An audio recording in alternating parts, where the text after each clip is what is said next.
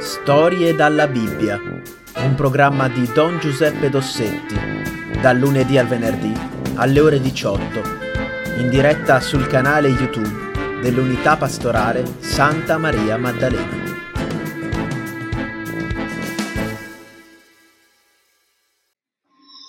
Ecco, allora possiamo cominciare e siamo eh, rimasti eh, la volta scorsa, mercoledì scorso, siamo rimasti al profeta Elia, che insomma, poveretto, era eh, disperato perché il popolo di Israele lo aveva abbandonato, aveva, non gli dava retta. Il Signore dice, guarda che non è poi mica così. Ecco, io ho conservato 7.000 uomini che non hanno piegato il ginocchio davanti a Baal, al dio pagano, all'idolo. E questo pessimismo qualche volta ce l'abbiamo anche noi, perché magari vediamo che qualche, parecchie persone non vengono in chiesa, che tanti bambini fa, fatti i sacramenti si allontanano. Non dobbiamo essere pessimisti.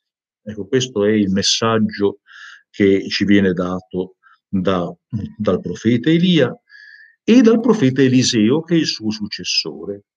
La storia della successione è molto interessante, l'abbiamo raccontata, quando Elia appunto butta il suo mantello su Eliseo ed Eliseo decide, bene, pianto lì quello che sto facendo, fra l'altro era abbastanza ricco perché aveva tanta terra e tanti buoi per arare, mh, mm, brucia eh, il, eh, mm, il, gli attrezzi di legno per cuocere appunto un bue che lui dà da mangiare ai suoi servitori e questo vuol dire che la sua vita di, di prima è finita. Comincia una nuova vita seguendo il profeta.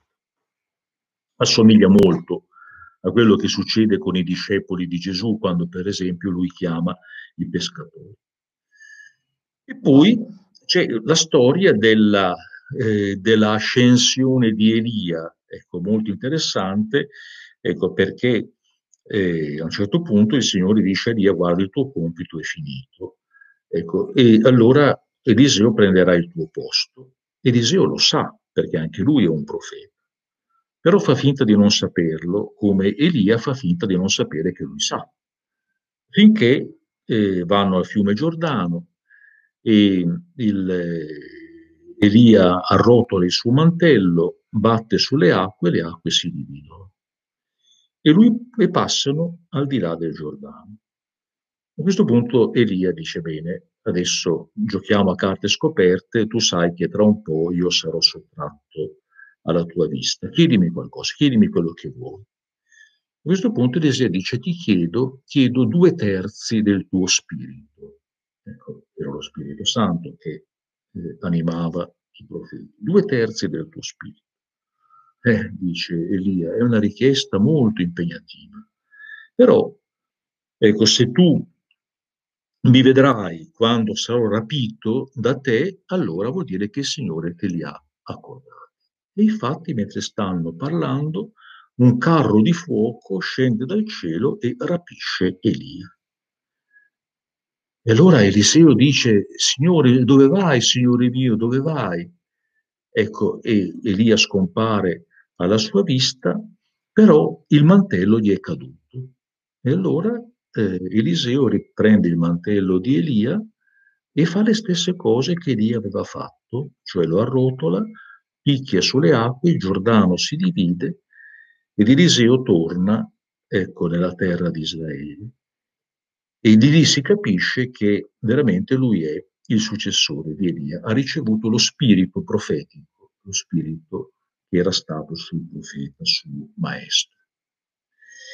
Tra le varie storie della vita di Eliseo ce ne sono alcune che sono particolarmente interessanti. E allora stasera racconteremo la storia del, della guarigione del generale siriano Naaman. Naaman. E che cosa stava succedendo? Era un periodo in cui tra Israele e la Siria, con capitale Damasco, vi era la guerra. Vi erano guerricciole eh, praticamente continue e in una di queste razzie eh, una banda di aramei, così si chiamavano allora i siriani, una banda di aramei eh, fa dei prigionieri, cattura dei prigionieri e li vende come servi al mercato di Damasco. Tra questi prigionieri c'è una ragazza che entra al servizio della, della moglie di Naaman, il generale siriano molto valoroso, che il re stimava moltissimo. Però questo generale così valoroso aveva un problema, era lebroso, aveva una malattia della pelle gravissima.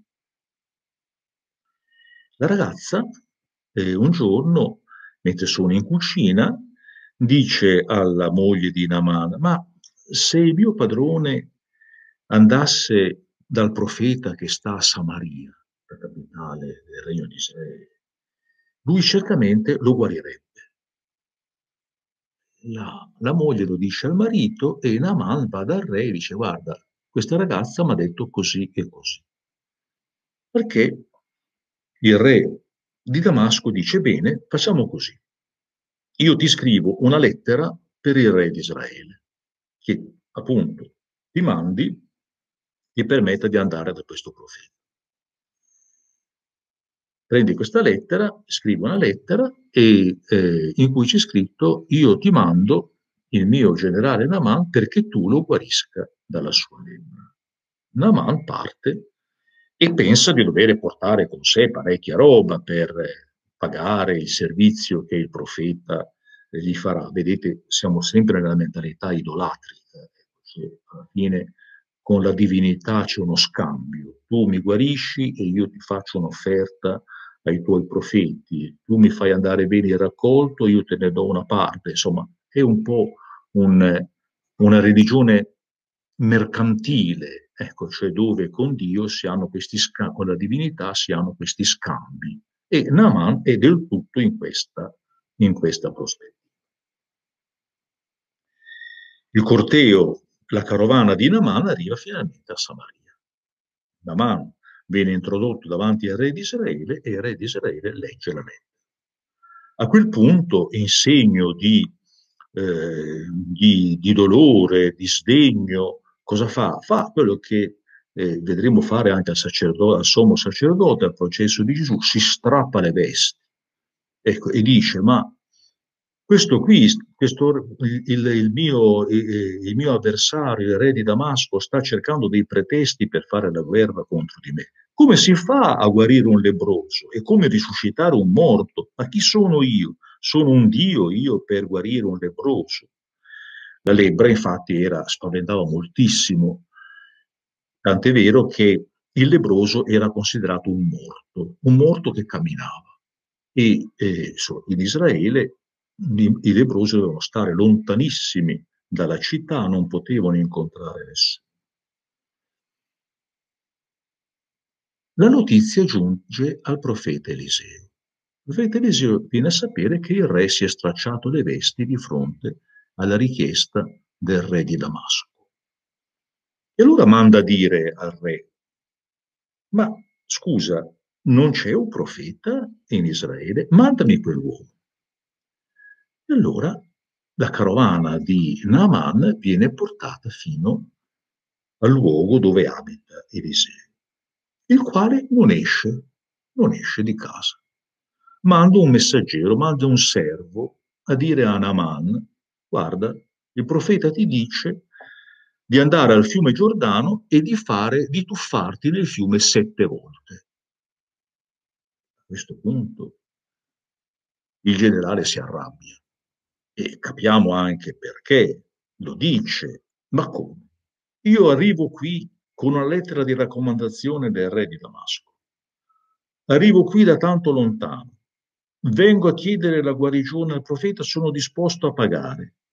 E questo qui manco si fa vedere, manco esce dalla sua casa, dalla sua tana, mi manda un servitore a me che sono il capo dell'esercito di Damasco, ma insomma è una mancanza di rispetto. E poi mi dice di fare il bagno sette volte nel Giordano.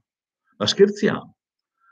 Ecco, i fiumi di Damasco, Abana e Parpar si chiamavano così, sono molti più ricchi d'acqua del Giordano, potevo fare il bagno lì, ma insomma, torniamo a casa, questi qui sono dei cialtroni, dei venditori di fumo. Era proprio arrabbiato.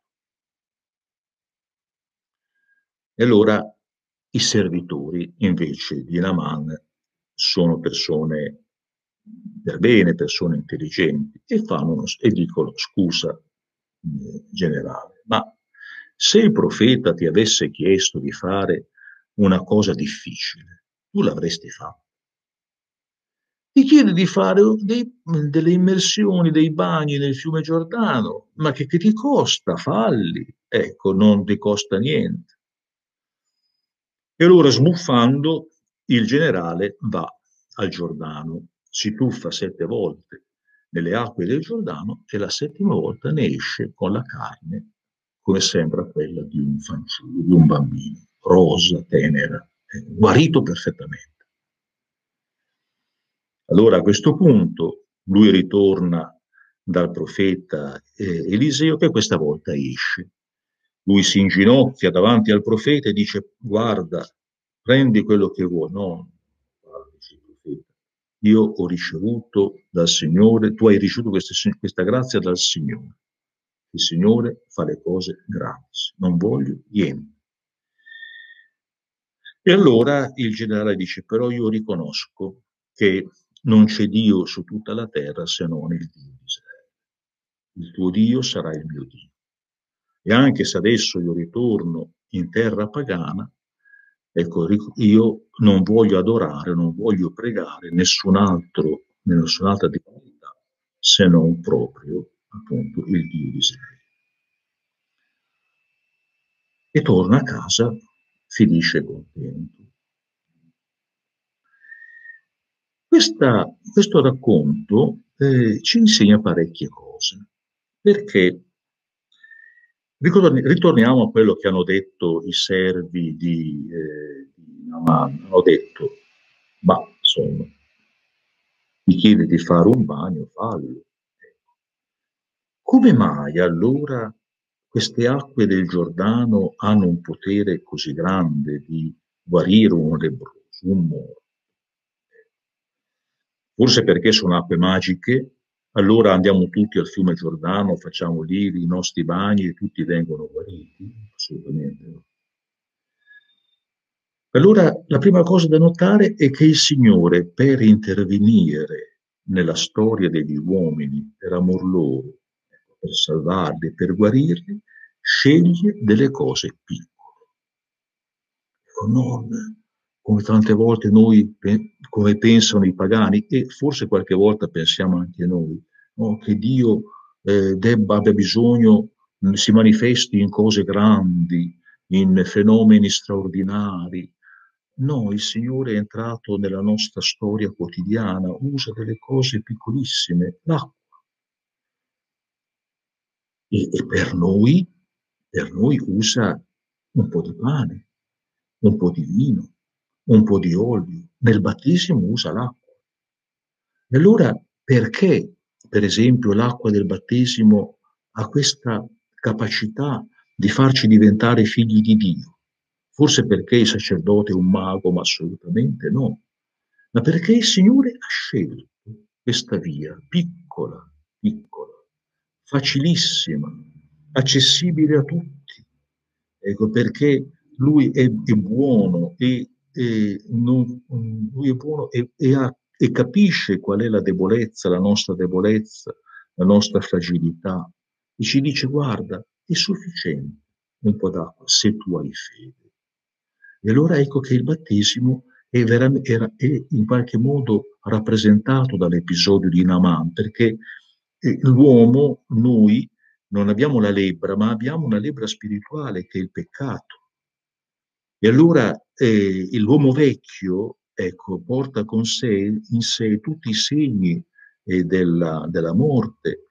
E, e allora eh, vi ricordate quello che fa Giovanni Battista? Giovanni Battista immerge nel fiume Giordano, anche lui, ma perché? Ecco perché, non perché appunto le acque siano magiche, ma perché vuole dare un, un segno, un simbolo che l'uomo vecchio, lebroso, lebroso nell'anima, deve morire. e deve nascere un uomo nuovo. Ecco il senso dell'immersione e poi deve venire su. Morte dell'uomo vecchio, nascita dell'uomo nuovo. E tutto questo in forme così piccole, così appunto accessibili a tutti. E quando Gesù vorrà essere presente in mezzo a noi, che cosa userà? Userà un po' di pane e un po' di vino, cioè degli alimenti che sono sulle nostre tavole. Ecco perché, vedete, questa, eh, questo episodio ci dà tanto coraggio, tanta speranza, perché ci dice quanto il Signore ha compassione della nostra debolezza e come ci vuole bene. Ecco. Che cosa chiede in cambio? Non chiede appunto oro, argento, vestiti, e, e soldi, eccetera, eccetera. Chiede in cambio la nostra fede, il nostro amore. Ecco. Questo è ciò che Lui vuole in cambio, che noi lo amiamo. E come è grande appunto il nostro Signore e come è bella è quello, quello che Gesù è venuto a, a dirci, ecco, che Dio è Padre. Ecco, quindi eh, usa mm, con i, con i, suoi figli eh, i gesti più semplici, più belli della vita di tutti i giorni, ecco, come appunto il mangiare insieme. Allora questa è la storia che eh, abbiamo raccontato questa sera, ci fermiamo qua eh, avremo ancora un incontro sul profeta Eliseo. Racconteremo un'altra bellissima storia, appunto, che eh, la Bibbia ci riporta e mi piacerebbe che, appunto, il, eh, il raccontare le storie vi spingesse a leggere anche voi, ecco, la Bibbia eh, direttamente. Eh, adesso c'è bisogno anche di un po' di guida perché insomma la Bibbia non è proprio semplicissima, però ecco, queste, queste storie che io racconto vorrebbero farvi eh, aumentare il desiderio di conoscere meglio questo grande libro che contiene la parola di Dio. Buona serata a tutti e arrivederci a mercoledì prossimo.